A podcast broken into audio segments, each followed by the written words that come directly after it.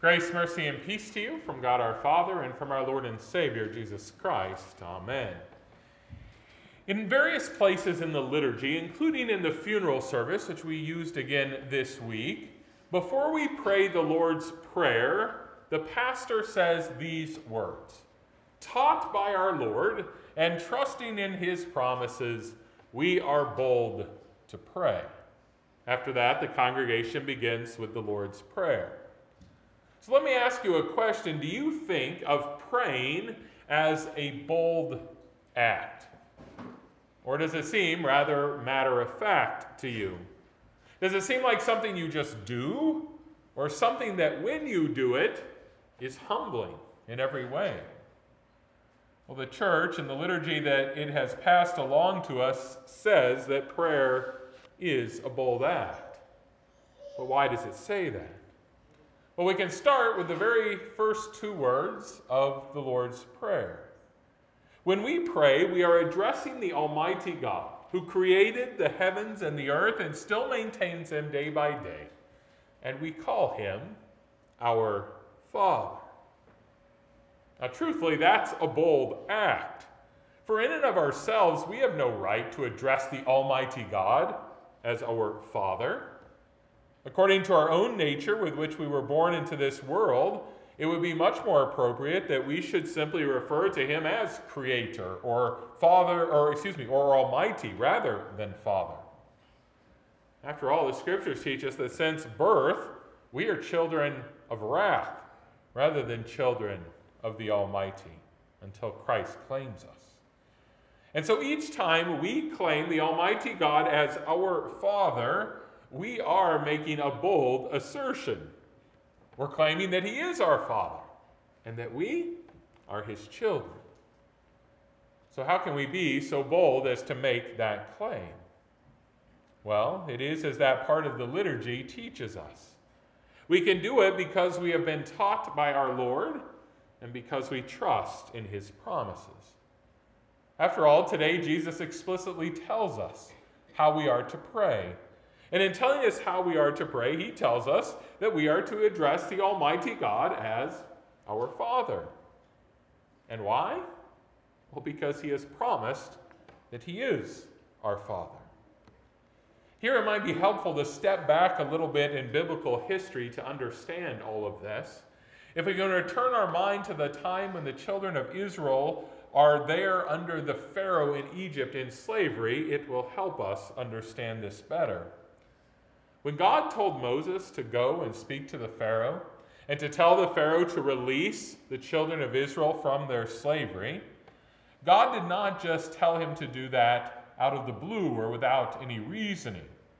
Instead, he told the Pharaoh exactly who those slaves were.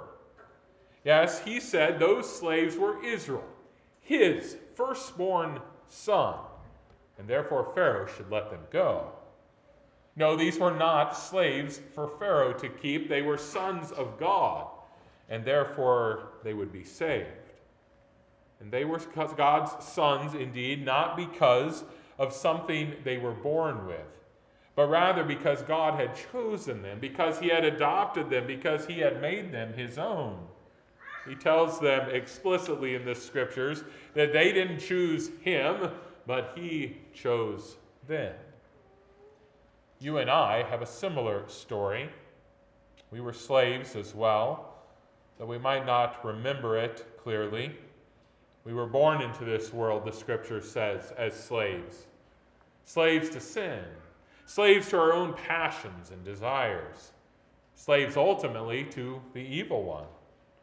But in our baptism, God came down and he demanded our freedom since he had purchased it with the blood of his son Jesus on the cross. On the day of your baptism, God chose you. He adopted you. He made you his own. He said that you were his firstborn son, and therefore the evil one had to let you go. And just as surely as those Israelites left the land of Egypt and the slavery that was there, so also he has released you from the slavery that you had endured in due to your sin. And it is for that reason and that reason alone that you can call God Father. The Catechism says that when we are taught to pray Our Father, it is God's way of inviting us to call upon Him as dear children call upon their dear Father. And again, that is a bold act. I mean, going, imagine going up to someone else in our world that has a lot of power, and then all of a sudden address them as Father, and then ask them for a bunch of good gifts because you are their children. Indeed, everyone around would tell you that was a pretty bold act. They'd tell you you didn't have any right to do such a thing. Well, we too know that in and of ourselves, we have no right to call God Father. We have no right to ask Him for anything. But because He has claimed us in baptism, and He continues to maintain that relationship with us through His Word and through His supper, well, He tells us that we are His children. And so we do just as Jesus has taught us. We trust in His promises, and we are bold to pray, Our Father. There's a parable there that follows in our reading today after the giving of the Lord's Prayer. And in one sense, it adds a whole nother mark of boldness to our prayer. For you might think that if we are going to talk to someone as powerful as God, that we might just sort of whimper in there, make a quick request, and run out. But that's not what the parable says we are to do. Now, this parable reminds us first and foremost that oftentimes to get anything out of anyone, one must be a little persistent. And we've learned this all in various ways. We've all thought that we asked someone to do something and perhaps actually did, and thought it would simply be taken care of, only later to find out that nothing had been done and that we had to return again and make the request again. Now, to be sure, this parable is not meant to teach us that somehow God is too busy to answer our prayers or he's somehow unconcerned with our lives and therefore doesn't hear them. But what this parable does encourage us to do is that when we feel like God is not answering our prayers quickly, well, we are to pray again. We're to be persistent in our prayers. We're to bring our petitions time and time again. We are to be so bold as to continue asking. Not only calling God our Father once, but over and over and over again. And why again are we to do that? Well, because we've been taught by Jesus and we trust in his promises. Yes, we trust in his promises that he will give us the good things that we have asked for that are good for us. We trust his promise that he will far surpass any earthly father in the doling out of good gifts to their children. No, God's gifts are far better. You know, sometimes when it seems like God has said no to a prayer that we offer to Him, it's truly because He's preparing to give us something better than the thing that we even requested. But He's always listening. Perhaps as a teenager, one might pray that the pretty girl or the handsome young man, of whom we know very little about their belief, that that person might be our spouse. And yet God might say no because he's preparing something even better for us, which is a godly spouse with whom we will share our life with. As middle aged people, we might pray that God would grant us financial success and would grow every business opportunity that we engage in. But sometimes He will say no, because He's preparing to give us a better gift, which is contentment, regardless of what we have in the bank account. As older people, or sometimes just as sick people, we might pray that God would heal us. But God sometimes does say no, as we all know. Why? Because He's preparing to give us something better, like rest from the troubles of this world and a place at the resurrection of all flesh. This prayer is absolutely clear that as we call God Father and go, go, go to Him with great boldness, He will get up. He will meet our needs. He will do it in a way that's far better than we could even imagine at the time of our asking. And so, yes, we're bold to pray. We're bold to pray. We are bold to call on that one who is the Creator and yet call Him Father. Because that is what the Lord has taught us to call Him and that is what he has promised that he truly is. We are bold to pray in consistent and persistent ways when we are in need, never ceasing to pray, never giving up, because we know that the Lord has taught us to pray in this way and that we trust that He will get up and He will help us. As taught by the Lord and trusting in His promises, we are bold to pray. Or at least we should be. Sadly, sometimes we go off in one of two ways. Sometimes we look at prayer as something that we're simply entitled to, and therefore we have very little thanks for the fact that God would hear our prayers.